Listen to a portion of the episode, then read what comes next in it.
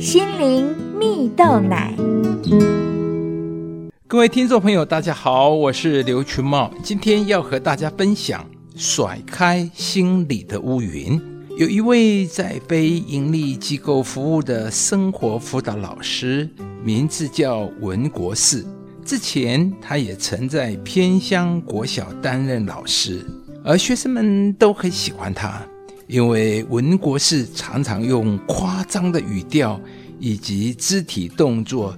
逗得学生哈哈大笑，而在学生犯错或是遇到问题时，他也总是站在学生的角度来理解他们，让学生对他心服口服。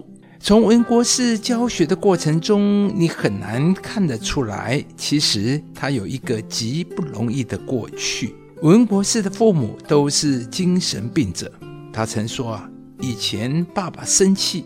会放火烧掉整栋房子，而妈妈生病时会一直打外婆。他每天呢就在恐惧中长大，这样的成长环境影响了文国士后来的人生。国中时，他常常跟着朋友去飙车、吸毒，也被贴上了问题少年的标签。但还好，他遇到了改变他一生的高中老师。常常文博士的联络簿上都写着他去飙车这一类的事情，但这位老师没有责备他，反而在评语中问文博士说：“飙车可以甩开心里头的乌云吗？”老师也告诉他：“老师会永远站在你这边，需要时我随时都在。”而就是这样的爱与关心啊。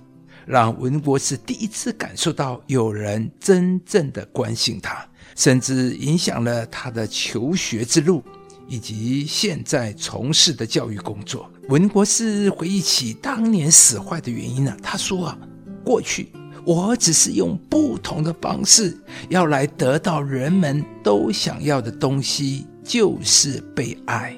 亲爱的朋友，唯有爱能甩开在人心里头的乌云。故事中那位高中老师的爱与关怀，使文博士的生命改变，从原本一位叛逆少年，到成为偏乡老师，并且如今能够去陪伴那些现在正处在于困难中的孩子，来走过这一段他也走过的辛苦过程。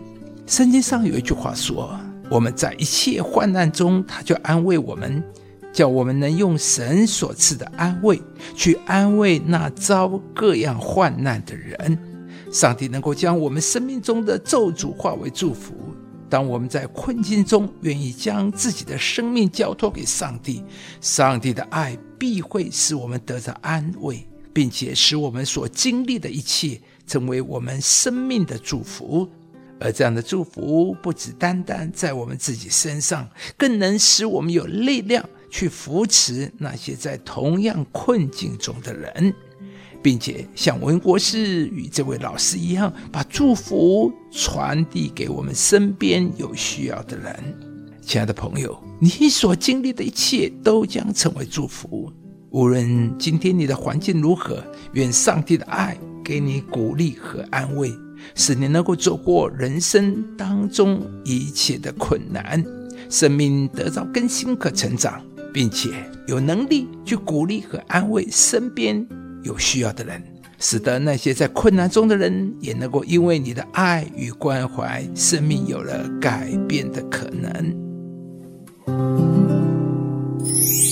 我们在一切患难中，他就安慰我们，叫我们能用上帝所赐的安慰去安慰那遭各样患难的人。